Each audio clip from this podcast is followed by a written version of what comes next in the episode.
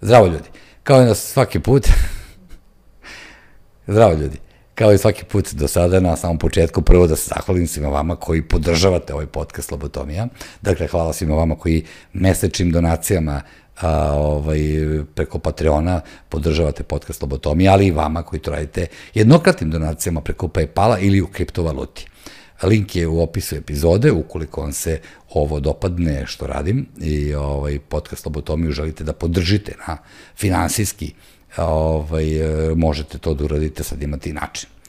Hvala svima vama koji me podržavate na bilo koji način da to radite. Hvala mom timu koji stoji iza mene. A danas uh, mi u goste dolazi neko vrlo mlad i uh, neeksponiran toliko, a mislim da zavređuje uh, mnogo više pažnje i mislim da, da je to neko ko će promeniti, ako ništa, bar malo prodrmati ovaj, srpsku kinematografiju. Jedan mlad, e, nada se perspektivan reditelj Goran Nikolić. Da ne bude da samo zovem e, poznate glumce, face i tako dalje, što naravno ne znači da sam pozvao nekog potpuno nepoznatog e, ovaj, nekog nepoznatog publici. Ovaj, želeo sam to bude neko ko je mlad, e, talentovan, a zaista sam slučajno naleteo.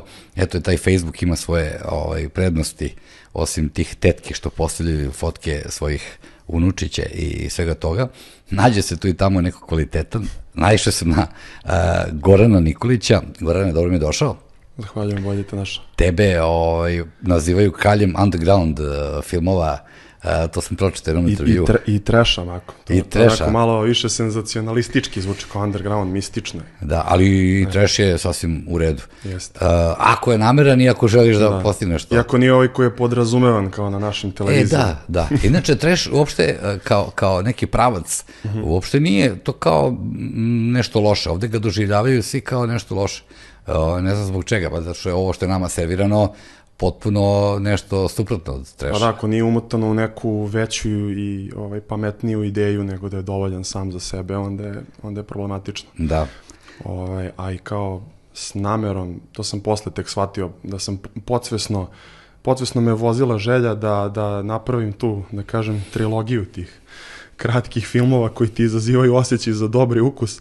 Uh, ovaj, prvenstveno zato što sad debitanski film koji treba da mi izađe će biti potpuno neočekivano odnosno na to. Da, pa ti si ovaj... Uglavnom... Lepo uhvatiti ljude nespremne, izvini što Tako, ako, ne, ne, ne prekidaš me. O, ja sam tebe prekinuo. Ovaj, znam da si u studentskim danima ovaj, si imao dosta kratkometražnih uh, filmova da. i ja ih volim, iskreno da ti kažem. Uh, meni je to sasvim ovaj, lepo, sad ne znam koje je trajanje svih tvojih filmova, e, nisam, moram priznati, odgledao, ne, slago bih kad bih rekao, nisam imao vremena, jer sam vremena mo do, montirao do filma, do određene e, epizode, ali sam svakako bacio malo oko da vidim kako to izgleda i mm -hmm. zaista i uspeo sam da vidim, naravno, ono što si mi poslao, a to je ovaj materijal tvog e, prvog, tako, Uh, sad ću početi koji Jugoslav Pantalić, ono, dugometražnog igranog filma, ovaj, koji se zove Heroj. Jeste. I to je nešto što je meni toliko ovaj, skrenulo pažnju na tebe, toliko sam bio oduševljen tim fotografijama koje sam tada video, a kad si mi poslao ovaj, i delove trailera i nekih najava,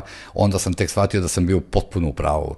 Da, tačno sam osetio da se iza ovoga krije nešto što tek dolazi, nešto što će možda promeniti i, i pogled na kinematografiju u Srbiji.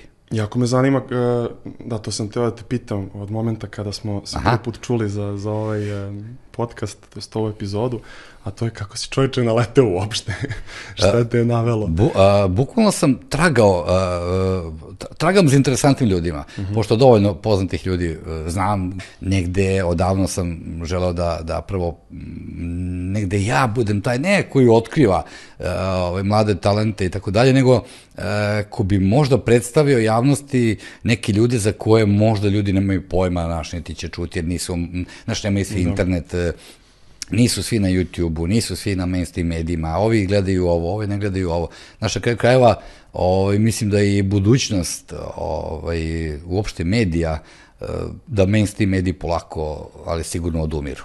Tako da se sve seli negde ovde Znaš, šta, da li je to forma YouTube-a ili se to sajtovi pojedinačni, neki podcasteri nemaju uopšte YouTube, ovaj, imaju svoje sajtove i vrlo su posećeni.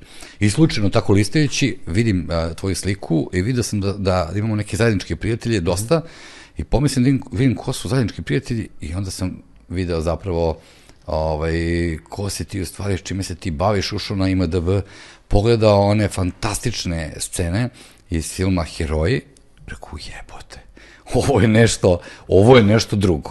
Jer um, ovo što ti radiš, i kažem ti, mislim da će promeniti srpsku kinematografiju pogled na film i da ćeš zadati domaći nekim ljudima da moraju da se potrude da, da dostignu takav nivo. Ako jedan mlad čovek bez faktički uh, bilo kakve ovaj, podrške i sa budžetom koji je smešan za ovakav projekat, uspe da napravi nešto da izgleda kao bilion dolara, da. onda je to zaista ovaj, Izvini što mi je pitanje predugačko. Ovaj, ali ne, ne znam kako da, da, da ljudima približim tebe i tvoj rad i tvoju posebnost u celoj toj priči. Ljudi će reći, uh, koliko njih radi kratkometražne mm. filmove i ne mogu da pojme uh, šta je zapravo film Heroji. Pa eto ti... Mislim, mnogi ne mogu ni da dođu do debitanskog filma, prvenstveno. Da.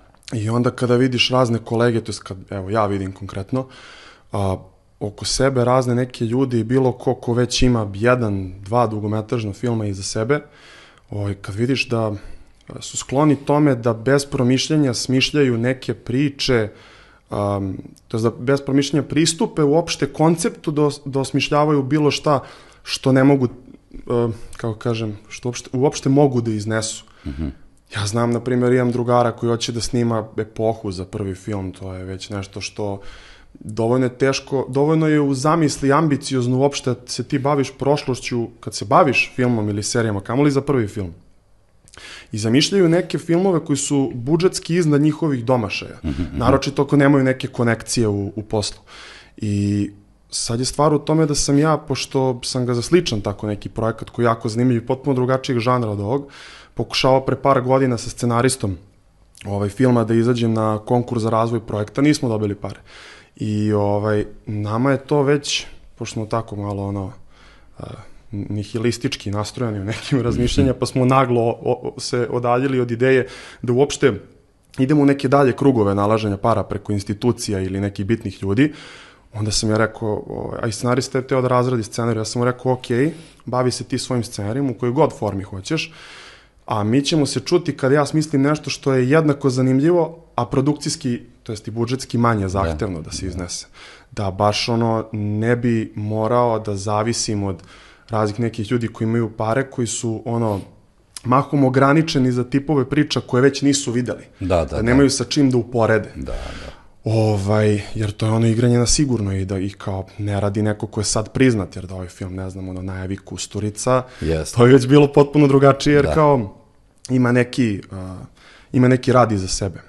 Ovaj, ja imam samo u kratkim filmovima, a filmovi, kada kreneš da radiš dugometražne, ja to smatram kao da ideš od nule ponovo. Da, da se da. uspostavljaš, jer ovaj, ciljaš na širu publiku i sve postaje ambicioznije. I onda, kada sam, to jest ja sam upisao master na, na fakultetu iz namere da uh, preko uh, fakulteta lakše snimim te filmove, što znaću opremu da dobijem za džabe, mahom ovaj, za, za ovaj, beleženje slike. To jest ne, i za, i za zvuk smo sredili sa fakulteta, bilo nekih problema, ali nema veze. Snašli smo se i uh, preko fakulteta smo, uh, mislim, cela moja klasa koja je bila na masteru, svi smo aplicirali za kao završni studentski film. I ja sam tu aplicirao sa herojima.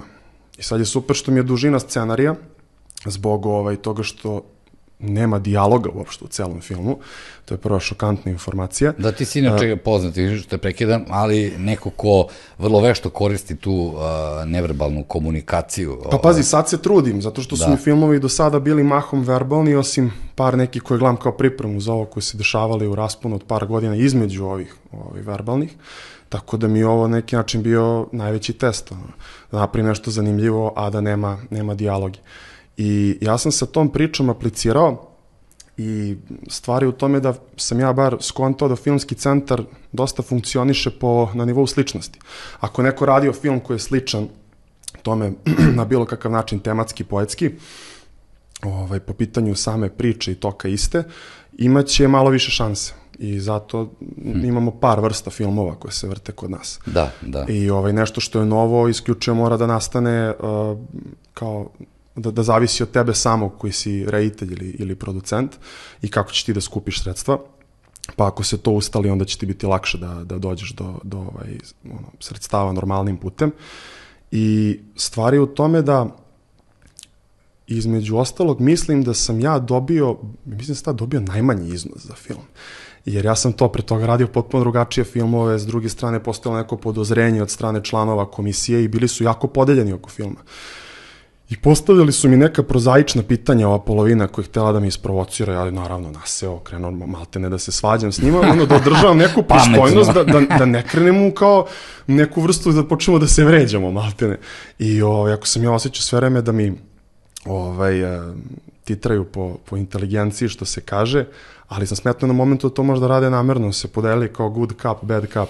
I viš da su bili za mene i jedva su sa ovima koji nisu uspeli da naprave neki kompromis, da uopšte dobijem neka sredstva.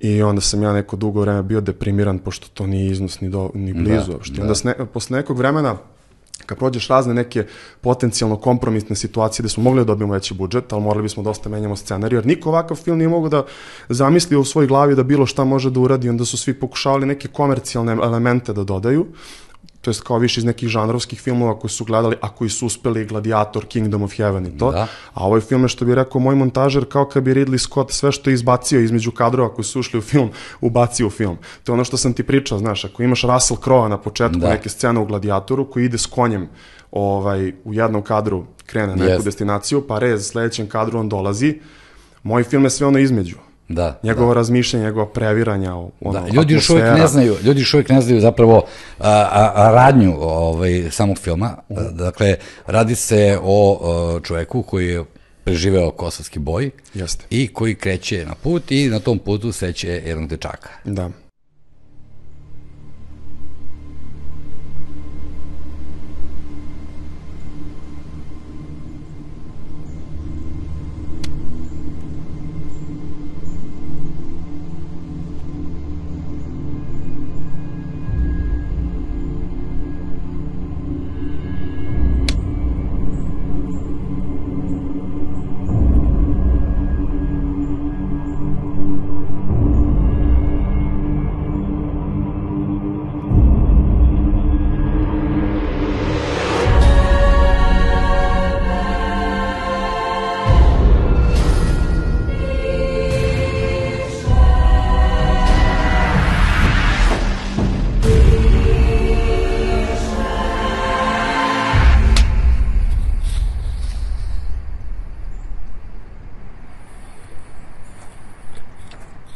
To je jedan deo koji sam preskočio kad sam odlučio da se bavim ovom pričom. To je bilo zato što sam na, u tom celom momentu smišljanja šta bi mogao da snimim. Ovaj, s jedne strane sam razmišljao o tome da bi to, mm, da bi to trebalo da bude debitanski film, s onim konceptom što sam ti rekao bude zanimljivo, a, a ovaj, da ne bude neizvodljivo produkcijno. Da. I u razmišljanju o tome eh, da, da je sad redak trenutak jer imam razne neke ovaj, prilike otvorene, ovaj, kako, da ga, kako da ga izvedem i kao dovoljno sam jeli mlad da ima melana za tako nešto. A, vidio sam na TV-u Apokalipto od Mela Gibsona. Da, da, pričali smo ti. Da, ja. i onda me jako zanimalo, to jest, bilo mi je beskreno zanimljivo što je to zapravo veliki istorijski moment ispričan kroz jednu malu ljudsku priču. Yes. To jest kao malu u odnosu na kontekst, širi kontekst vremena u kojem se nalazi. Ali Bez kao, dijaloga, nešto puno. Da, a nama je pravljeno jednako dramatično kao da. i to. I u formalnom smislu mi je to bilo fascinantno što ima jako malo dijaloga. Da. Mislim, to jedino je moglo prođe nekome ko što je Mel Gibson. Da, da. Ono, svakom drugom bi nametnuli dijaloge, nametnuli bi mu zvezde u glavnim ulogama pa zbog dobio budžeta. i loše kritike, neke, gomilu loše kritika. Jako podeljeni da, bili, da. a da ne pričamo o tome što ne govore na engleskom. Da, i stavljeni su da. takođe na aramejskom, što Jeste, je da. bilo isto problematično. Da. Da. E pa Isus je i dozvolio da apokalipto tako izgleda i onda kako sam smišljao priču, a, zašto je apokalipto bitan? Zato što a, sam ja pokušavao da, da se setim a, koja, koja je neka bitka, na primjer kod nas ili kao veliki događaj koji je onako najviše omeđan mitovima i kao najviše heroja je poznato kroz to nešto. I onda sam došao do boja na Kosovu kao momenta gde ovaj, je um, to kao ima, ima najviše heroja opevanih ikada od svih istorijskih događaja. S druge strane, koliko je ljudi poginulo u toj bici, on, ja, ono, veliki deo srpskog da. stanovništva otišao, da. muškog, I onda sam ja razmišljao, ajmo da, ajmo da skrenemo fokus na obične ljude sa svih tih mitskih likova, Maltene, Miloša Obilića i da. ostalih. I kao, ajmo da se bavimo stanjem svesti čoveka o kome neće pisati ni jedna istorijska knjiga. I, ali kao odmah posle bitke.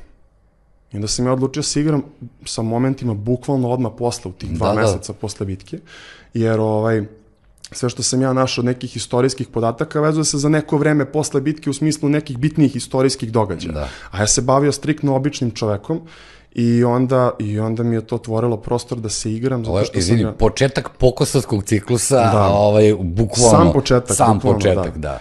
Rez pokosovski ciklus. I, I onda sam zamislio glavnog lika kao nekoga ko, ovaj, ko je toliko toga preturio preko grbače da i kol, toliko živi u nekom egzistencijalnom grču posle svega i ima taj ono posttraumatski moment sa kojim se suočava na jako zanimljive načine u filmu, ovaj, da takav čovek ne bi imao ni snagi da priča posle svega.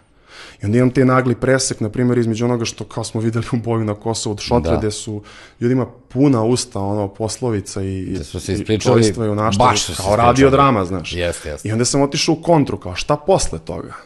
I ovaj, kad kao nema više reči, nema više mesta za reči.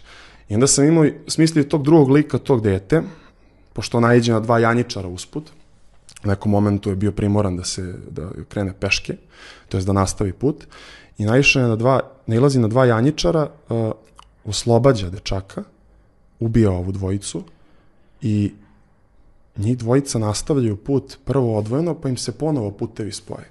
I mi od tog momenta gledamo jedan odnos koji je onako um, dr, um, drama putovanja sa kao zrncem komedije. Da, Zato što, da. a komedija izvire organski iz njihovog nepodnošenja. Zato što on naviko da bude ono strong silent type, da bude da. sam sa sobom, on je na svom hodočašću. Samo baš treba neko dete kao da, ono, dete teret. Mu, I katalizator mu je, znaš. Da. I, a to dete, ono, ono, hoće pažnju i suzbija monotoniju puta. I, a s druge strane, to dete necivilizovano, samim tim ono ne priča. A Turki u filmu to jest onoliko koliko ih imam, a nema ih puno, su više kao neko sve prisutno, mnogo univerzalnije zlo od njih samih, metaforički. Nemoj sve da otkriš da ne bude spoiler. Ne, ne, nego samo ono koncept. I kao, zato im se ne vide lica, na primjer, u filmu. Aha. Zato što kao bi njihovo lice, to jest oči, bi bili neki način duše i to bi ih očovečilo. I onda sam shvatio, pa da, ovaj će film definitivno biti bez dijaloga. Hm u tom momentu sam presekao i krenuo sam da pišem scenarij, mislim da to trajalo 8-9 meseci. E, meni je to toliko zanimljivo što ti meni sad ispričao. Ja sam se pitao zašto posle boja na Kosovu, onog koji je mhm. snimljen, nikad ni jedan film nije snimljen a, ovaj, kod nas na, na tu tematiku. Pa kad si video kakav je boj na Kosovu od da. državnih para, je, onda i mogu da skontaš da ovo, ako već nisi priznat... Pa evo, vidio sam Nemanjića od državnih para, da. vidio sam gomilu projekata od državnih para, ali ti si lik koji inače e, ne, ne, ne kuka nad svojim sudbinom, ti sam grabiš prilike, ti sam stvaraš, tebe ne zanima... Pa mislim šta mi drugo preostaje. Pa znam, ali tebe, tebe ne zanima tu neka inertnost institucija, ti sam stvaraš prilike i, i to je ono što mi se dopada kod tebe, prvo uhvatio se sa koštac jednom jako pipavom temom, mm. u jako nezgodnom momentu. Sve nezgodnijem. Ali, da, sve nezgodnijem, da. nažalost. I, I ja mislim da je dobro uh, baviti se ovakvom temom, uh, naravno ne nužno kroz one junake, odnosno da. heroje kosovskog boja koje, koje mi, o kojima smo mi stalno slušali, nego mi je duplo interesantnije se tu radi baš o nekom običnom uh, čoveku, odnosno ratniku. Pa imao sam dosta emotivniji da. pristup i ako nešto bude pomirilo ono ljude dok budu gledali film koji dolaze da. sa različitih strana istorijsko-političkog shvatanja, ovaj, onda niš, ništa ih neće pomiriti, a pritom u ovom filmu Ne nije verujem, toliko da akcenat na tome. ne verujem da će išta pomiriti ovde. Ne, neće u potpunosti, Da, ali da. uticat će sigurno. Jesi spreman, a, a, kako misliš da će ljudi gledati na, na taj film? Da li ono kao patriotski čin ili, ili kao na nešto što je Goran uradio, ne bili nas još više zbunio? Znaš, jer postoji ta jedna bojazan koju neko može da servira, a to sam siguran može doći baš iz kru- krugova a, ovaj, same filmske industrije kod nas. Pa pazi, nisam sigurno išao sa namerom, ja sad ću ovo da napišem nekoga da provociram, nego kao takva priča tada je izašla iz mene. Ove, to je da, od, da u jednom žanru ovaj, koji je pun što fiktivnih, što stvarnih heroja, to je žanar, ono, u, najopštijem smislu, istorijski film, ovaj, da, da se bavimo likovima koji su veći od života, ja sam teo da, da, ovaj, se, da obične ljude stavljam na pijedestal veći od života. I baš to i što oni ne govore, im daje neki mitski karakter. Da. I kako ih tretiram i vizualno, i zvučno. Ovaj, i, I tako da, ko bude ovaj, na taj način pristupio filmu, a ne da misli sad odmah, ne znam kako je to provokacija, ovo ono. A kod nas sve prave... Naravno, naravno, ali Politiku. kao mislim da svako koji je uopšte izverziran za kao drugačije forme u svetu igranog filma, da, da će prozreti da, da stvarno kuca jedno iskreno srce iza tog filma i da, da, da je u, u, u ovaj principu to zapravo film koji ono slavi humanost, sl- slavi ovaj te neke dobre vrednosti i, i mislim da bi to trebalo da prevlada, a ti sad ako ne možeš da odeš van nekog momenta šta si ti očekivao od filma, naravno bit će ljudi koji, koji će odbiti sama činjenica da niko ne govori u filmu. A ne znam zašto, zato što... A kamoli Go- nešto evo, drugo. Evo Revenant, mislim, e, mora se priznati da u jednom delu filma e, ima e, ovaj teksta, odnosno da. dosta je verbalan, a onda u jednom dobrom delu filma nema ničega. Da. Znači, jednostavno, Zato što mislim da smo mi po pitanju uh, trajanja filma imali malo veću meru. da. da, a koliko traje? 71 ili 2 minuta će da traje tako. Meni ono, da, da, dobro, tebi je sad još uvijek si e, na kratkometražnim podešavanjima, pa smatraš da je 70 i nešto Pa minuta. to je donja ono granica Da. za, za dugi metar, jer sam smatrao da priča ovakve forme, koliko god bila zanimljiva i atraktivna, koliko to moguće, ovaj, da neće, da, da ovaj, ne može da, da zavređuje vreme duže od toga. I već sam osetio da je počela se osipa i u momentu kad ja više nisam imao ni jednu novu, novu ovaj, informaciju da ti dam, tu se i završava film. Dobro, to, to, to i ne, ne beži puno od današnjeg trenda. Ovaj, Gomilu filmova koji sam pogledao za njime na Netflixu, trajanje je tu 70 minuta.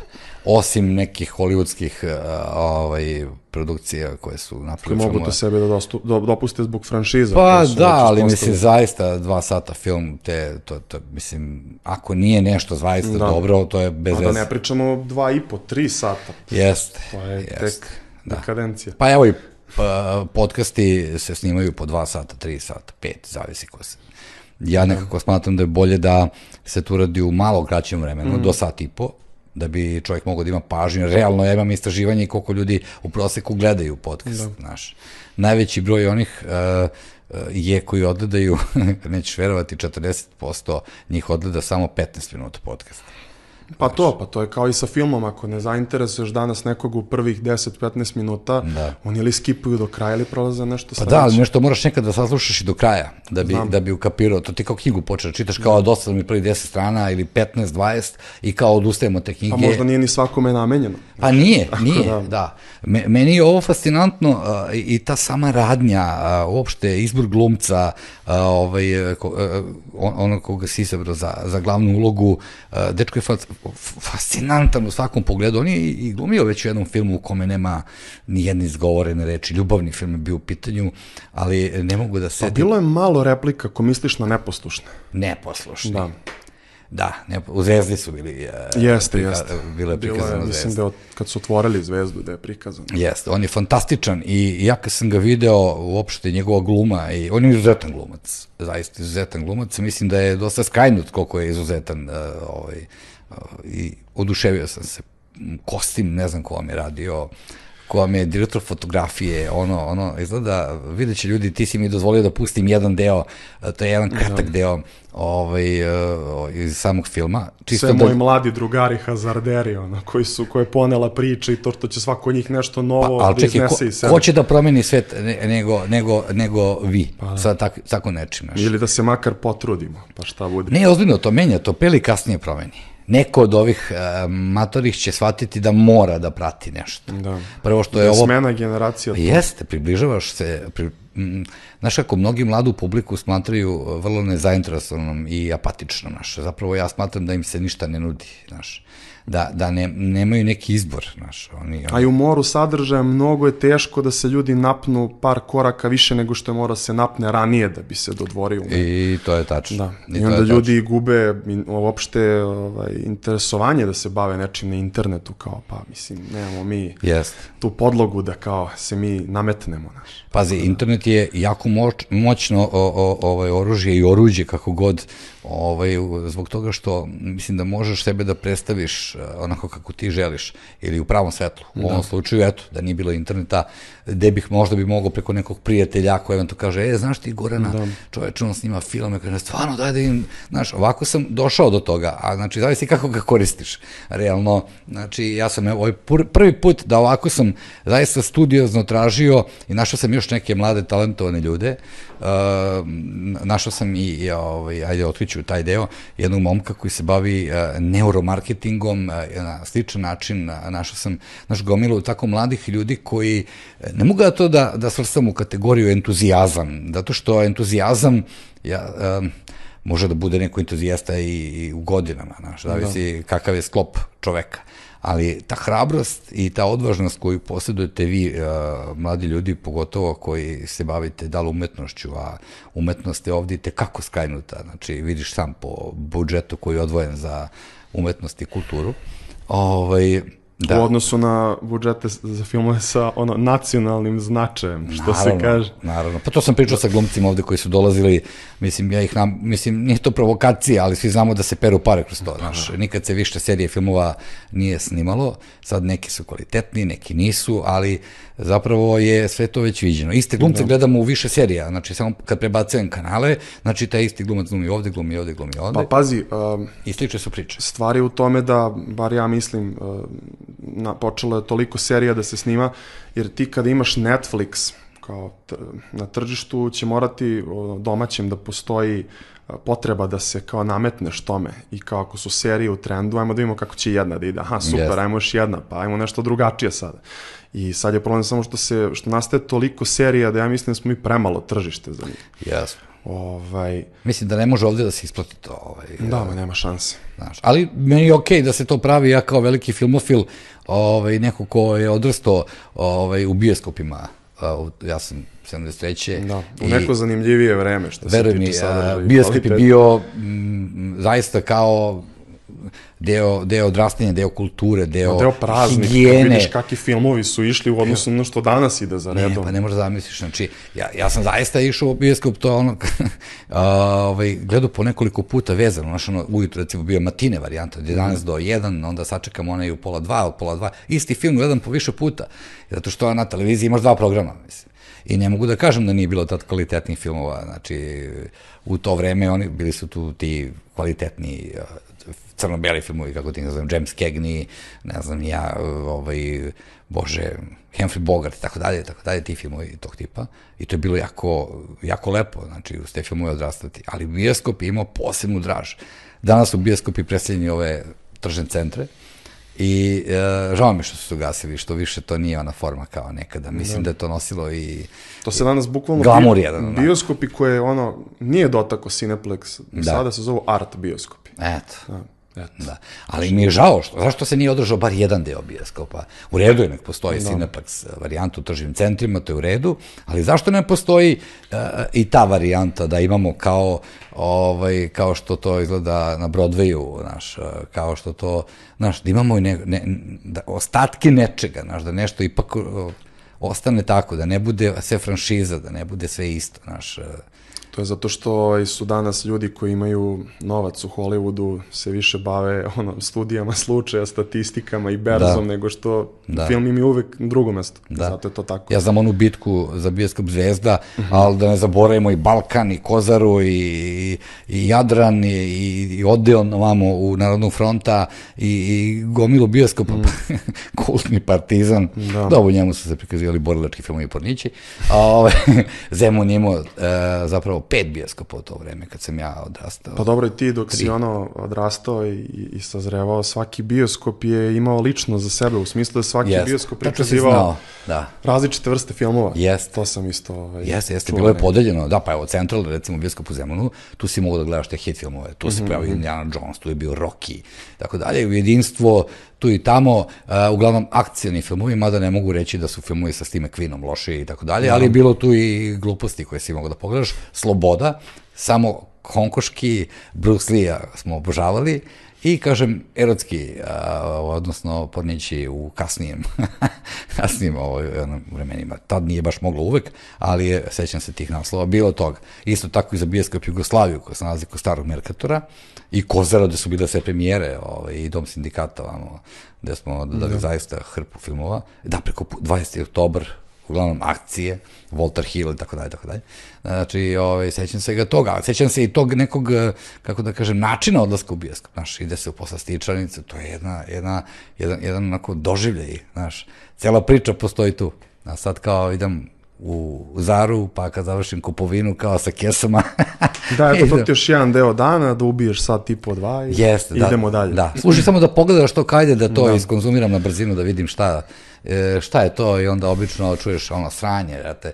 Danas je sve sranje, znaš, izvim što moram tako da se izrazim, ali me nevira to što nikog više ne dušeljava ništa. Kao da je sve viđeno, sve je ispričano, više nema kao ništa što može da nas zadivi. Pa kao... rekao sam zašto je to preko, a zašto Pa je ovde to šablonski. Ali zamisli da se takav film pogledao nekada, ono, bukvalno, bukvalno bi ti mozak eksplodirao, ono, znaš, sve im je dosadno, sve je dosadno, znaš, kao, sve, kao šta je ovo? Sve je dosadno, a opet ako se dovoljno, ako se neka proverena stvar dovoljno sveže upakuje, gledat će opet. Jes. Da. Gledat će, svakako će oni gledati, oni koji mrze da. i hejtuju, šta god, ove, gledat će i oni. Samo zato što se pravi kritična masa i kao, ajde da vidim i to Jest. čudo, zašto to sad ljudi gledaju. Da. Tako da. Žao mi što na, kod nas ne postoji i, i ta neka filmska kritika, jer bi onda u tom pogledu moglo možda, ali mislim, ne znam. kritika je devalvirana kroz momente, tipa evo kroz muziku, mislim da je bio neki moment da ovaj, neki kritičar um, se prilično negativno glasio povodom nek, jednog od albuma Lane Del Rey Aha. pre par godina i da je Lana nahuškala fanove svoje na Twitteru da mu zaspu profili kao kako, kako ti da imaš ono kritiku, znaš, znači, kad se sve konta lično, mm, da, znaš, da, kad da, kao da. mogu da te devalviraju društvene mreže ovako. Da. I da ti ispadaš samo neko ko, ne znam, nema život, frustriran si, zašto ne provedeš uh, svoje životno vreme da hvališ nešto, a ne da kudiš. Da. I onda ispadneš taj taj koji mrzi nešto i kao ti, onda si upravo, party puper. A zar to upravo ne rade na, na društvenim mrežama ljudi? Da. Zar upravo oni ne, ne, ne, ne pokopaju svakoga i sve. Ja. Pa zašto se ljudi vode ono, tom uh, maksimom ako ne možeš da, ovaj, ne, nemoj da kudiš ako ne možeš da pohvališ. Da, da. I, I onda se samim tim ubija kritika zato što ti tu upravo um, kako se zove, neminovno je da, da te ne vole ono kada da. kritički kreneš na nešto što je mnogo gledano, jest, a naročito jest. ako ljudi nisu podeljeni, postoji jedna veća grupa ljudi koja voli to. Da, da, da, gotovo. Gotovo je. Na, pa pazi kad su mi za Đolenceta našli kritiku. Đole, mm -hmm. ovaj, Stojković. Mm -hmm. o, za njega su naši kritiku. Za Đole. znaš, kao, e, prosto mi je nesvatljivo. Znaš. Da. Ok, ne mogu si da te vole, mislim, znaš, naravno, ali da li moraš uvek da, da kao ponižavaš nekoga, to, to, to mi je nesvatljivo, znaš. Ne, ne, naravno postoje neke kritike gde ti osetiš da je iz objektivnog prešlo u lično. Jeste. Onda više ramiš o tome, aha, um, ovom čoveku koji je ovo pisao iz nekog ličnog razloga smeta ova osoba. Ali yes. onda mi je to zanimljivije za čitanje. Ove, zašto se probija ta barijera da čitam to nešto što je kao kritika neko, nego, nego bukvalno gledam e, ono, e, uzrok nekog većeg međuljudskog sukoba. Jeste, jeste. Da. Ili nekog većeg problema da. psihičkog koji ta osoba vuče. Da. Ja ih često dobijam i stalno mi uh, uh, kolege, glumci tvoji, mislim, uh, tvoji, kolege ste, mm. kako god, ovaj, govore, što čitaš ti to? Ti još uvijek to čitaš kao? Znaš, a ja nekako se kao bavim ljudima i onda kao negde mi kao normalno da nekada bacim oko da vidim šta piše narod, jer ima tu zaista i pametnih stvari koje ti Da tu... mogu da te usmere ako ih nisi sve? Ja neke, naravno nikad neću priznati da sam poslušao neke zato što to onda hrani nekom ego, onda, taj, onda se taj neko primi i onda više ne možeš da živiš od te osobe. Da. Nego je lepo kada on možda prepozna sam da sam ja napravio određenu izmenu u odnosu na ono što je on predložio, ako je dovoljno uh, pametan i ima nekog zdravog razuma, shvatit će da jesam. Ali kritike nisu pljuvanje i, i ne mogu ja sa tebi da kao kritikuje šta bi ti se trebao da uradiš u filmu. Da. Iako ja gledam filmove od, od, od kada sam ono postao svestan sebe, ono, bukvalno, to me ne čini uh, filmskim kritičarem, znaš, na kraju krajeva i ti imaš svoju zamisao kako nešto želiš da izgleda i kako želiš da to predstaviš, plasiraš ljudima i koju priču želiš da ispričaš. Pa dobro, naročito ne može čovjek da bude ono kritičar ako mu rečenica o nekom delu, nebitno da li filmsko, bilo koje drugo umetničko počne sa pa meni se sviđa to zbog ili ne sviđa za to. Nebitno je koje, koje je delo u pitanju. Ja se vodim time, ovaj, znači dovoljno je ostavilo jak utisak da bi se neko iscimao da iznese svoje mišljenje. Apsolutno. A mnogo je teže stvoriti nego uzeti pa pljuvati po nečim radu. Znaš, treba, treba se usuditi prvo napraviti tako nešto, mnogi će smatrati i reći šta pa šta je sad tu kao usudio se šta. Pa kad filmski radnik, to jest kao reditelj, da. um, shvati da to što, to što pravi kad ga pusti u javnosti, kad da. to ima svoje projekcije po festivalima i distribuciju bioskopsku i šta sve ne, ovaj, uglavnom pričam to o javnom životu filma, to više nije tvoje samo. Da. I to je jednako tvoje koliko i od nekoga ko kao nije pet filmova pogleda u životu ušao da gleda tvoj film i da. si mišljenje do nekoga koji je izverziran i gleda dosta filmova da. i, i može da da neku konstruktivnu reč o tome. I samim tim mislim da svako ko se nervira onda oko mišljenja nervira se oko nečega što ne može da kontroliše. Da, to da, je, da. To je jako gorka jedna pilula ovaj, sa kojom je bolje čovjek da se ne suočava na taj način da kao upija svačije mišljenje i da mu to znači, da to dopire do njega, koliko god da je maliciozno, samo da vadi one stvari koje su konstruktivne. Da. Ja. Mislim, ovaj... jeste to malo čudno, a da li ljudi danas, e, šta ti misliš, nekako i muziku, i, i film, i knjige, i uopšte bilo kakvo stvaralaštvo posmatraju uh, elitistički. Ovaj, neke stvari su vrlo nipodaštavane i uh, vidimo su osu, osu, osuđene već u napred na propast. Misliš kao knjiga Ace Lukasa? da, da, da. Možda je dobra, brate. Znaš, ja, šalim se, ja i nisam nikada... Mislim, ja ne bi to isključio. Čuo sam da je Kit Richards pisao svoju autobiografiju, kao yes. ništa nije pisao do toga, pa kao mogu njega da isključe na osnovu njegovog ovaj razularenog života Jest. kao što na primjer on ne nije on bio razularen on je on ima Kit Richards je rekao jednu tajnu da. uh, dugog života rekao je samo ovaj uh, kako je rekao samo gram dnevno nikad nije prelazio više od toga E sad, kad je još preko Ćaleta to se desilo, valjda slučajno, valjda je pre, bila žurka u pitanju. Ne, ja, ja ovaj, kako je to objasnim, ja zaista se trudim da, da kroz život idem bez predrasuda, znaš, ali moram da priznam da nekada, ovaj, da nekada potpadnem po taj uticaj. Koliko puta se meni desilo na prvo da... Ne nekada, da. često potpadnem po taj uticaj. I trudim se da ne iznosim mišljenje javno. I ja isto tada. Jer kao nisam, nisam iskristalisao stvar do kraja. Vodi me neki ono sentiment koji je jako subjektivan. Ja ne komentarišem te stvari. Recimo kad Jaca Lukas napisao knjigu uh mhm. -huh. ili ovaj uh, Vesić, ali ja imam uh, jedan animozitet prema Vesiću i svemu onome što on radi Jasne. iz drugih razloga. Uh mhm. -huh. ovaj, Jaca Lukas mi je potpuno zanimljiv kao, kao ličnost i onda me uh, ne zanima, naš, mhm. -huh. Ali ne mogu napred da kažem nešto je sranje ako nisam pročitao, pogledao, uh, odslušao. Ne, Mislim, isečci knjiga, ovaj, obe knjige su došle do, do mene u nekom momentu, tako da mi je to zaista ubilo sumnje ovaj, da, ću, da, da ću moći da se pozitivno iznenadim, tako da, znaš kao. Da. Meni nije palo na pamet, zaista, da... da Čak iz neke bo, bolesne kurioznosti sam bio u fazonu, odnosno da. za tiželje, kao, brate, šta li je Vesić napisao čoveče? U nekom momentu... Da, zanima čoveka prosto kao šta može taj čovjek da... Hvalno Da, ja sam čuo sad nedavno, mi je bio neko gost, ne znam da li je taj uh, podcast emitovan, pa, pa ne mogu da kažem, bolje ćutim. Ovaj, neko mi je rekao da Vesić kao fan džeza da sluša džez. E, pa to mi je Petar Janjatović, ako onda mogu da, da kažem, pošto je on već bio u podcastu, gospod, divan čovek, i kaže on, pa Vesić voli džez, Vesić voli džez. I onda sam morao da opsujem pred čovekom koji je toliko stari Zato što mi je nesvatljivo da Vesić voli džez. Znaš. A, pa kao Ili što- želi sebe tako da predstavi drugima. Kao što negativci ono vole klasiku, Da, žanr. da, se primetio, da.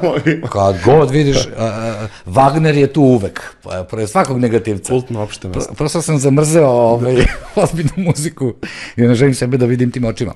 Ali ja mislim da, da je problem našeg društva što želimo sebe da predstavimo drugima, to je nekoj većini za koju mi smatramo da je elitistička, da želimo da budemo lepše kao pripadati toj nekoj kao Naravno. e, kasti, ne znam kako da je nazovem, jer zapravo se ponašaju kao kasta.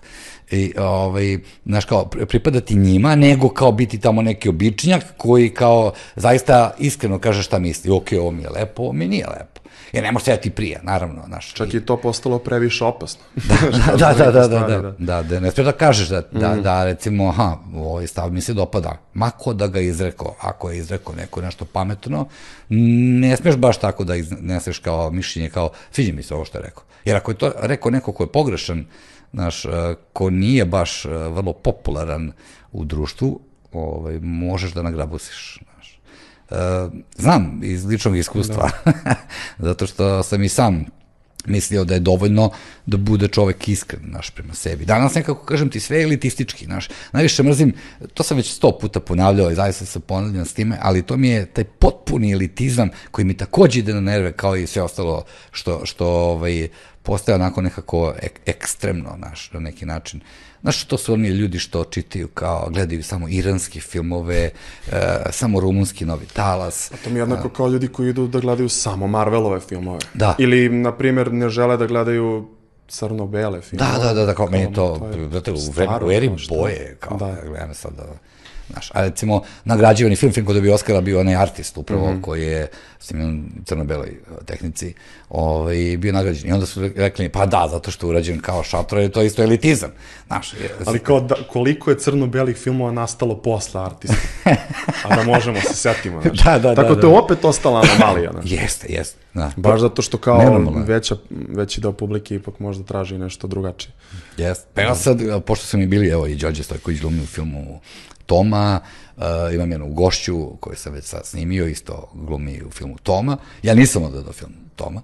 Uh, ovaj, rekao sam njima i zašto, onako, izokola, uh, ovaj, ja bih više voleo da je to malo uh, ovaj, skuplje urađeno, da to dobro izgleda, uh, do duše kažem, to nije neka muzika bliska meni, ali ja svakako volim domaći film, pa ću sigurno pogledati da. u svakom slučaju, uh, koja god da je tematika u pitanju, ali ovaj, za tomu su sad počeli da pišu, eto, što sad kao mi veličamo jednoga kao alkoholičara i pijanca, kao i sad kao, znaš, e, niko nam nije dovoljno dobar, e, svi, ni- znaš, ništa ne valja kao, znaš. I svaki trud zapravo je odmah osuđen unapred. I vidim za te likove koji, kažem ti, osim što gledaju iranski novi talas i čitaju neobjavljene knjige, znaš, te knjige niko nikad nije video, nikad nije čuo, to su rukopisi. I zato mislim da umetnici ne treba se zanose sa time što ljudi pričaju, jer mnogo manje truda su ti ljudi uložili u komentar nego što Jest. osoba u stvaranje filma i ceo Da, proces. Da, Jer zamisli- nije, nije merljivo da bi to jednako uticalo na tebe, na primjer, snagom koju si uložio da napraviš Pa jest. umetničko Pa evo ti si radio koliko? Devet meseci scenariju. Scenariju, da. Devet meseci. Da. I sad dođem ja i napišem sranje. Znaš, kao. E, pazi, to me sad podsjetilo, bio, je- bio je moment ono, dok smo kao jurili sredstva gde smo predstavljali film um, nekolicini rentala koji izdaju opremu. Mm. -hmm. Da vidimo da ćemo potencijalno možda da ovaj, u saradnji s njima dobijemo povoljnije ovaj, opremu ili, ili, ili za to manje novca ili čak uh, besplatno. Da. da. Na sponzorstvo. I ja sam kao predstavio svoju priču u tih 5-6 minuta, ovaj, da im ne odužavam ovaj, previše i da dovoljno da ih zaintrigiram, bez previše detalja. Samo da im predočim to čemu je film i kako će otprilike to da izgleda. O, jedan od njih me pitao, ovaj, kao, jer mi imamo neki budžet ono, do sada, meni je, bukvalno, mogu si da čuješ ono 10 sekundi zrikavca u pozadini, koliko je neprijatna tišina bila. Da, da. I sam je on njih kaže, ovaj, pa znaš šta, um, srećno ti bilo. To je bio prvi moment u životu gde sam na svojoj koži osetio koliko si zapravo sam. Kad se nekad se baviš ono tako formalno radikalnim eh, filmom, ovaj, kao što je ovaj, nego uopšte kada se baviš filmom, a na početku si. I ja mislim da mi je to ne, neko duže vreme bilo onako negde u podsvesti, ta rečenica, i da me ona terala da snimim film. Ona mi je Da. samo dala vetar u leđa. Da, da, da. Ovaj, naravno, zvezda, ono, vodilja u celoj situaciji je bilo to što sam ja želao da ispričam u tu priču. Ali to kad mi je neko rekao da ne mogu da je snimim, Da. mislim kao... Da, da, kao kro- srećno. kroz, da, da. da, kao, sad je ironičan. Kao. Da. I kao mislim da je, da je to bio taj, taj vetar u leđa zapravo. Jer bi se ja osjećao mnogo gore da, da ovaj, nisam to, to uradio na kraju, baš zbog svih tih ljudi oko mene koji su... Ako te iko da- razume, ja te razumem. Pogotovo što se tiče tih novih početaka i tog poraza i saznanja da si negde ponovo sam ovaj, na početku. Ja imam 48 godina i ovo mi je ne znam koji početak. Ali ima nešto u tim početcima. Znaš, vremenom, prvo, u prvo vreme ti zaista teško padnu, a onda zaista postanu, što ti kažeš, gorivo. Znaš, nešto što ti počeš da sagorevaš i da koristiš zapravo kao, kao, baš kao gorivo, znaš. Ovaj, m, evo, sad sam stvorio ovaj podcast i to je sad moj novi početak. Znači, bez obzira što sam radio 23 godine u medijima, sve se to briše, anulira se, znaš, kao resetovano je. Ja sam sad potpuno kao novo. Zato što shvataš da sve neke frustracije i nezadovoljstva koje imaš oko toga što hoćeš novo da, Da. počneš, koristiš kroz to novo kao filter da se oslobodiš, razumeš to, svega to. toga. I to ti je jedini način. Ljudi kraju. teško prihvataju pogotovo te promene. Ja sam se Da. bavio, uh, kako da kažem, kritikom savremenog društva. Prvo je bilo zamisao da to bude nešto kao neki britanske radio stanice, da služi da zabavi, ali i da kao skrene pažnju na neke stvari na taj duhovit način, kroz komediju, kroz sarkazam. Na, ovaj, onda se pretvorilo to u vrlo ozbiljnu priču, jer ova država od nas svih napravila morone koje su se primili na to da je život smrtno ozbiljan i da ništa između toga ne postoji, znaš, osim što ono što, što vidimo u dnevniku. Jedno stanje grča. Jeste, konstantno, da. konstantan grč. Šta god da je, ako je muzika u pitanju, grči. Ako je knjiga, grči. Ako je film, grči. Znaš, sve, sve jednostavno podređeno tome. I onda sam, kažem ti, rešio da izađem iz tog šablona. Što ne znači da ću nastaviti ili da sam rešio da pravim a, bez želje da uvredim koleginicu Vesnu Dedić, ali da pravim Balkanskom ulicom ili magazin In. Da. Želim da se ovo povr- vremenom pretvori u mesto gde mogu da dođu ljudi poput tebe i poput drugih ljudi gde može se popričati o nekom problemu, ali na normalan način, znaš. I da nije sve crno, da postoji i život, znaš. A za život je jako bitno da se hranimo a, i, i kulturnim sadržajem koji nam je oduzet. Znaš, nije mi dovoljan kulturni dnevnik na RTS-u i da mi neko kaže to je to. Znaš, ili e, repriza nekih e, predstava koje stavljaju na RTS 2 ili tako, nije mi to dovoljno, ne, ne, jednostavno ne, ne utoli mi a, tu moju ni žeđ, ni, ni glad za, za ovaj, potrebu za, za, za kulturnim nekim sadržajem, duhovnim nečim, znaš. Čovjek mora da se ispuni duhovno da bi bio jak, da bi napravio neki temelj, to ja bar smatram.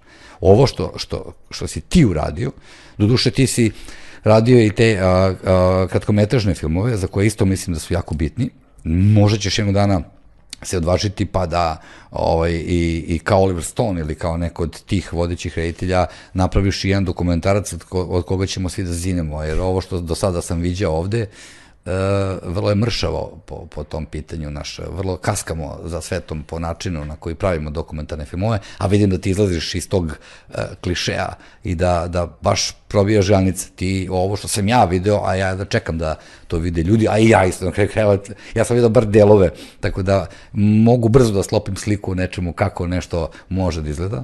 Ne zato što sam pametan, što sam toliko filmova pogledao da jednostavno znam, jednostavno osjećam da je to to. Da. Ovaj, e, želeo bi da, da, da, da, da zaista napraviš i nešto, da pomeriš i tu granicu jednog dana, ako, to, ako te to uopšte Vidjet ćemo zanima. gde će put da nas odnese, Da. naročito posle ovoga sad. Da. Od života po a, Mo, Moskriju, ja nisam ovaj, gledao tu, tu priču, tu sagu o hip-hoperu, ovaj, preti BG, a, zapravo čovjek o hip-hoperu koji je tako, ovaj, se vraća kao dete, ovaj, me, među ljude. Da, humor iz kontre. Neće, Crni humor, neste- nećete ostaviti ravnodušnim sigurno. Mora pogledam to. Mislim, to je bilo os- osuđeno na podeljena mišljenja kada sam ja ovaj, klasi produkcije koja me ovaj, pozvala radim film. Ovaj, pošto su shvatili zbog mog diplomskog filma tada da sam im ja podesan poetski za to. Ovaj, ja sam imao ovaj, na neki način ovaj, predočio da mi u suštini s ovim filmom se nećemo svima dopasti, jer sam vidio da oni idu sa tim stavom da oni prave taj klasni film da bi da bi ih ovaj, volali, da bi ih potapšali po leđima. Ovaj, I ja sam sve vreme bio iz fazona, ja ću da radim um, ovaj, slatko od snova, samo sa, sa reperima. Zato je tu i Rambo Amadeus između ostalo. da, da, pravim da. tu neku ono, ši, širu sponu i kao mi ne da koketiramo, mi vrlo drugujemo sa ono, poimanjem dobrog ukusa uopšte u, u, tom filmu. Tako da, e sad, ja mislim da ja taj film ne bi izgurao da to nisu bili Mikri Eufred da me podržavaju. Da, da. ovaj, koja god ideja da mi je pala na pamet da je mnogo bliža njihovoj poetici, to je, to je prolazilo jer su oni bili tu alfa i omega, ovaj, dok su producenti imali malo uh, mahom Benetton verziju svega. I tu se dosta vremena potrošilo na scenariju. Ja ljudima kažem, dobro smo ga i snimili na kraju. I svi ti neki filmovi tako koji su me ovaj, em, testirali šta mogu, naročito u okolnostima gde su mi em, kreativno zbog ovaj, nekih materijalnih stvari ili organizacionih vezane ruke, sva ta neka testiranja mislim da su me dovela do toga da uopšte mogu da iznesem za ovaj, ograničena sredstva svoj prvenac. Tako da se nadam da, da je ovo sada ta jedna, ta jedan plod koji je urodio Da. i svega toga, svih tih lomatanja ovaj, i da je, da je izašao ono najneokrznutiji od svega. Ovaj, pa se onda nadam da će da se ispostavi ona, ona izreka koju sam čuo još na fakultetu, prvi film u Srbiji je uvek najteži. Mislim, svi su teški, ali prvi je najteži. Da će onda posle da ide sve lakše. Ovaj, da će isto biti kao zahtevno, proći će vreme, tu će biti različitih ulaganja, ali kao imaćeš neku početnu tačku i od toga možeš da ideš dalje. Hm. A šta kaže za Stefana, a, Stefan Sinivić, se čini mi se. Da, to mi profesor, on mi je bio mentor. A, kad sam kaži mi, Heroja. zašto je tako malo e, propraćen njegov uspeh uopšte u ovdašnjim medijima? Ja ono sve što sam saznavao, saznavao sam nešto preko društvenih mreža. Pa zato što ne radi Montevideo tip filma.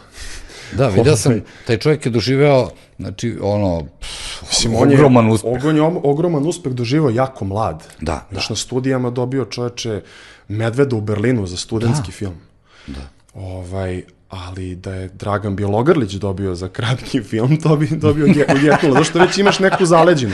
A tamo neki mladi reditelj, ono kad dobije tako Da, da, da, pa dobro, gives a znaš. fuck za Stefana, I da. pritom kao kratki film, znaš. Da. Dok je to nama bilo kao, wow. Ovaj, Ne znam koja faca poznata mu uručila to. Uh, ne mogu da... E, uručili, ne, uh, to je bilo za kratki film, to je bilo sa Torzijom pre 20 godina. A, A, sad mu je poznata faca, ja mu, ka- kad je dobio nagradu ovaj, za, za ovaj film Strahinja Banović. Da. Ovaj, E, da, da, da. Uručio mu Ethan Hawke. Ja sam mu prvo, Hawke. prvo sam mu čestito što se s njim rukovao. Da, e, Ethan Hawke ti ostalo. uručuje nagradu Da. I to ni, ja ne znam da sam pročitao to negde. Možda je bilo, znaš, Jeste, ono, jeste, ima i slika čoveče. Da. Ja, ja sam bio oduševljen, rekao, čovječe, pogledaj ti ovo, ka, ka, kakav, kakva, kakav lik, ovo, nadam se će prihvatiti da, da gostuje u podcastu, Da, jako triumf volao. je to ozbiljan. Pa mislim da, da je ono ovaj, dovoljno otvoren i kao Pa ne, pa da, pa ne, pa to se ono vidi po je on, njemu. ono, mislim, znaš. Dečko je toliko skroman, a takav uspeh je... A, A pritom ne samo to, postigao. nego i on, kako ti kažem, otvoren je prema različitim poetikama, a ne da. samo striktno prema onome što on radi. Znači, ja Da. kad bi ono ti nabrao kakve sve on filmove pravi, i ko zna, to jest kakve filmove voli, naročito neke ovaj, eh, to malo kempi komedije, aha, smo se on i ja povezali, ovaj, ali kao ovo, on je skapirao da kao ova vrsta filma koju radi, da to mnogo bolje jeli, prolazi nego kada bi napravio nešto što još nema bazu ovde. Mm -hmm. Naprimjer, to kao, ne znam, komedije Edgara Wrighta, ono, pročitao Da, da, sam da. kao neko ko bi volao to, na primjer, da napravi u životu. Pa to bi bilo vrlo interesantno Da, vidjeti. apsolutno, da. Ti si jer- negde dao baš, e, e, ne znam gde si dao taj intervju, to sam na brzinu pročitao, a, ovaj, e, rekao si nešto kada, ako gledaš samo Apokalipsu danas, uzeo si baš primjer a, Apokalipse danas i još jednog filma, ne setim koji je bio, ali si rekao da ne voliš ljude koji tako usko gledaju ovaj, na, na stvari. Znaš, to se dobro vidi po tebi da si ti... Šta u kom smislu na te film, pošto sam zaboravio kad sam, to, milion stvari sam ja pomenuo. E, Da, ne, sam- rekao si da, da zapravo ne voliš ljude koji kao samo ono što je oprobano u, Da. U društvu, kao, znaš, što već znaju da je provereno dobro, pa kao, kao kad pitaš za preporuku za knjigu, dobit ćeš uvek lovac u žitu, ili nešto od Markesa, ili nije bitno, nešto od tih popularnih pisaca, kao Dan Brown, brate, kao kralj, to je to. Znaš, od toga nema, nema jače. Znaš, a nećeš dobiti zapravo, ne, nemaš tu širinu, zato što, znaš, kao, mm, ok, ok, Apokalipsa danas je zaista dobar film, ali e, ja gledam razne žanrove, pa zbog toga te pitam, znaš. A to ja bi bilo kao, znaš, ono, mislim, Apokalipsa danas je meni možda kao skoro pa najbolji ono film ikada snimljen i to je film koji je veći od života i šta ja sada, na primjer, ako nemam ne znam kakav kapacitet, da li a, inteligencije ili bu, budžetski da iznesem tako neku priču i znam da nikad, na primjer, neću snimiti svog kuma, Da. šta kad ja kao pre, treba prestanem da se bavim filmom. Da, da, da, da, da. tom Što je idiotizam, da. da. Kad znam da kao mogu nešto svoje opet da dam, pa kao, ono, što, što je dosta drugačije, na primjer, od tih filmova, ovaj, pa da ja, na primjer, u onome što ja radim, budem na toj nekoj visini, razumeš, kao da, da ću ja ikad napraviti nešto bolje od tih filmova, to, mislim, Bog sveti zna, to ne može da se, ovaj, verovatno niko od nas nikad neće, ali Da. ono, ideš do svog nekog maksimuma, pa, da. Pa šta bude. Mene nervira ovo recikliranje e, starih scenarija i zapravo kad prepoznam... Remakeovanje, klasika. Pa ovo više nije ni remake, ovo je reciklaža sada, jer vidim stare scenarije u novim... e, Da, snimaju svoje viđenje neka, što je meni još i zanimljivije nego da samo neko uzme i kao, Da, da, remake, da, da, da, remakeuje, da, da. da, To mi je potpuno, ono, skrnavljenje, jedna blasfemija svega onoga što je valjalo, a je sad kao ponovo to da približimo kao što se odredi sa Footloose-om, mislim, e, koji sam ja gledao u bioskopu Jedinstvo, u Zemunu. i to je bio film jednog vremena, mislim. Jeste, to su te 80. Uh, godine i onda ti napraviš sada Footloose, kao i puštaš sad, ne znam, ja sad... uh, Znaš li, klince, to step up, uopšte ne mora da se snima Footloose. Svaki generacija ima svoj tip takvog Da, filma. Ne? ali napravili su kao modernu verziju, sad je kao to, ova muzika, da li je to hip-hop, R&B, šta već stalo iza toga. Počeo sam da gledam, zaista nisam mogao, a, ovaj, jer sam navikao na Kevina Bacona u onoj žutoj bubi i navikao sam na onu celu priču i sad ja ne mogu da se uopšte stavim... povežeš u- uopšte, da. ne mogu. Iako sam gledao i La La Land i gomilu a, filmova, recimo, koje mnogi kao govore, a kak je to, znaš, mislim, sigurno su Ma musicali... remake ima, ima, ima smisla samo kada je original intrigantan u nekoj postavci, a loš je kao film. da, da, Znaš, pa da ga poboljšaš, samo što se to jako redko dešava. Pa jeste, to je tačno. Da.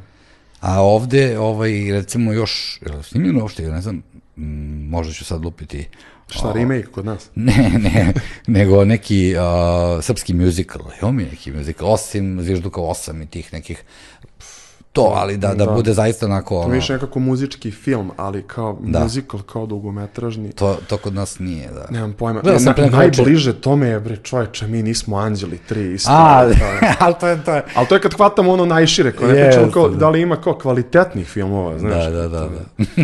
da. Da, ako je to najbliže tome, onda, da, onda smo daleko još od toga. Uz svo Mislim, poštovanje. to je muzički film, mi nemamo musical, imamo samo filmove koji imaju musical deonice. Da, znaš. da. Tako da, Šteta, ovaj, gledao sam, pre neko veče sam zapravo rap folk musical bi mogao da se napravi ovde, bi to naj, naj, bilo. U, da, da, IDJ TV sponsor i, i sve zvezde da se pojave tu, da, svi... Pa trebala bi ozbiljne pare za to. Znaš, ne može drugačije, mislim, šta Ima i oni keša, vidim ja po spotovima, oni imaju veći budžet za spot nego ti za film, druže.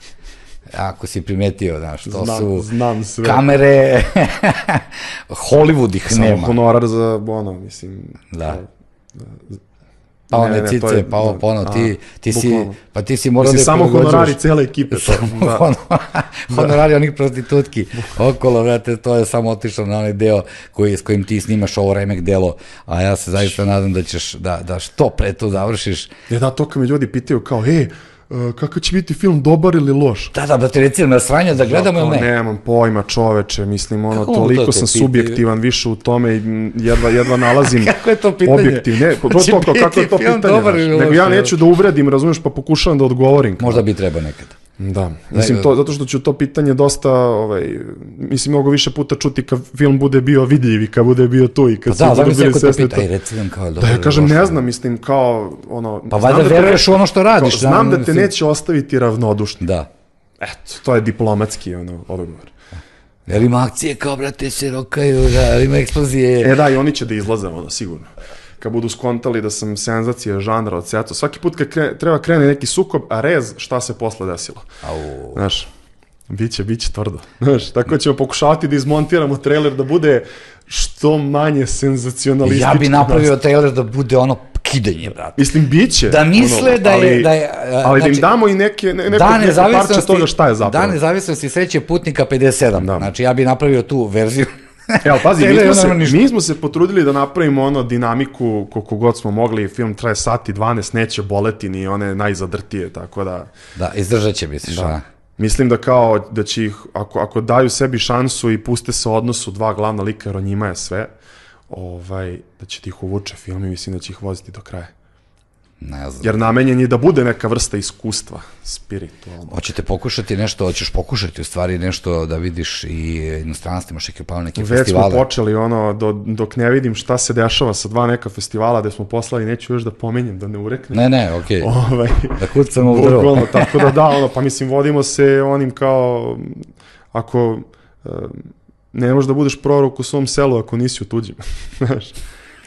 I onda se vraćaš samo na home, home base i Da, da, kao, da, kao premijera je kao I onda će ovde bre da ide samo, znaš, tako da. Ne znam, ja mislim da to neće ostati neoprženo. Uh, bilo kako bilo, da li kod domaće publike, ja mislim da i ovdje ima to svoju publiku, ovaj, nego moraju ljudi da, da, da, da dobiju priliku da to vide, znaš, i da osete ovo što ti radiš je novo i za mene je pionirski poduhvat ovo što radiš, ja do sad nisam video tako nešto.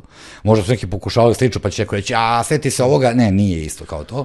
Ja sam sigurno gledao i to, ovaj, tako da, da, ali razmišljaš već, e, ili imaš u glavi, možda, šta bi sledeće bilo u životu što bi mogo da, ovaj, što se tiče filma, dotakneš, pošto neka- pretpostavljam da ideš jednom pričom e, koja će rušiti neke tabue, koja će sigurno da A mislim menja... Mhm. da hoću se vratiti na onaj scenarij od ranije koji sam treba, koje je trebalo da radim i mislim, to jest nadam se će ovo da nam otvori neka vrata, a umeđu vremenu, bukvalno ovih dana radim na tri kratka filma koji su potpuno različite, mislim, scenaristički, pa ćemo onda vidjeti sa tim šta se dešava. Ušao sam u neki onako kreativno plodonosan period, Tako. što se kaže. Jer sada završavam rad polako Da. na, ovaj, na herojima, ovaj, pa, pa to gledam, gledam u šta sledeće da se bacim. Ovaj, to jest već sam se bacio u neke stvari, ozbiljno. Ovaj, tako da ćemo vidjeti. Verovatno će i to biti sigurno tebi svojstveno. Pa dobro i to je Mhm. lepo, to je tvoj potpis. Znači, ti sad e, po meni, to mnogi reditelji kod nas greše što tako šetaju ovamo, onamo, pa je onda ovo sada, ne znam, e, ovo, još uvijek žanrovski nije podeljeno kod nas. Mi još nemamo žanr. Da, što, mi što je- smo žanar više imali, što je najluđe, kad pogledam 60 Jeste. i 70 smo Jeste. više imali žanar nego sad. Jeste. Mi sad nemamo, ono, domaći Žanr je film. sada kao to, anomalija. Da, to često pričam sa ovim glumcima, rekao, kako mi nemamo žanr, domaći film, kao, Pa čak, pa čak, pazi, i, i Avramović kad je radio Južni vetar prvi, to je bilo povuci potegni. Da. Radili ga više od, tako, 10 godina čovječ. a uje. Znaš, jer kao, ja znam iz priče, mislim sam čak i sa njim pričao da, da ovaj, su svi oko njega bili iz fazona, ma te 90. ko će to ti gleda, kao, to je ono preveslana priča. Prevesno. I evo šta Pa ti koji su rekli samo ste izađu na ulicu da vide ove ljude izgledaju kao će 90. poslednji neka ono zatvori, neka ugasi da. svetlo. Evo ih Ovaj. u- upasali su već jakne u trenerke, tako da... Mislim, sad je došlo od toga da, na primjer, ti kad izlazi jedan od filmova, neki iz te franšize, ovaj, kao, gledaš da ne izađeš tada sa filmom, bukvalno. Eto, dotle je došlo E. od momenta, ovo neće niko da ti gleda. znaš. To sam, to sam čuo. Ali ja mislim da to greška, da, da... Nemam pojma, mislim, uvijek će biti nešto Što što ja da kažem ako su to govorili Avramoviću čoveče. Znaš, sad kad pogledaš kao koliko je to zapravo film Ali ti imaš koji je jednu, tema, privlačan. ali ti imaš znaš. jednu tematiku koja je mnogo interesantnija u ovom momentu. Mislim da je ona u svakom momentu interesantna, a to je Kosovo. I to je kosovski boj. I to je nešto sada s čime će da se ljudi ili identifikuju ili će da pronađu tu neku nacional patriotizam. Ja samo teo kažem ti da se bavim kao malom humanom pričom u nehumano vreme. Znam, znam. A Kosovo mi je bilo kidač, Znam, razumeš? znam. I kao onda sam teo da uđem u kao neko stanje svesti na, ovaj, sa kao ono, umetničkom slobodom ovaj, koju, sam, koju sam sebi dao ovaj, u smislu toga kako se stvari odvijaju, pošto naravno tu ima i nekih momenata koje koje ljudi uopšte neće očekivati da sam sebi malo dao neku slobodu u smislu kako se likovi ovaj, pona, ponašaju dok je sve oko njih realistično. Sam ono to kao ma, malo istilizovao ovaj, taj svet, ali ne previše, nego je sve ostalo ukorenjeno u realnosti koliko toliko. Ali um, ne robujem činjenicama, nego se vodim to kao emocijom. E, pa to je... To, Emocijom pričamo. I, To je ovaj, ono što će, mislim, izazvati stanja. malo Da, jedan da. problem. Znam, uh, mislim, ne, ne pričam ti sad ovo da te, niti tebe čovjek može Mm. da beskrbi, nego znam tačno šta je problem kod nas. Jer svi očekuju da se ti držiš strogo istorijskih činjenica Da. i da samo to pratiš, u stvari ono što su oni čitali ili ono što oni smatraju da je činjenica, a da nikako ne izađeš iz tih okvira. Mislim, u prvih 10 minuta će svi znati na čemu su. Da. Znaš, kao, apsolutno. Dobro, niko ne jaše magare na opačke, Ne, ne, ne. toga nema. Uh, Stefan i Uroš nisu na Instagramu. Nema traktora i slično. Ne, da. znači nema miksa fikcije e, istorije. Da.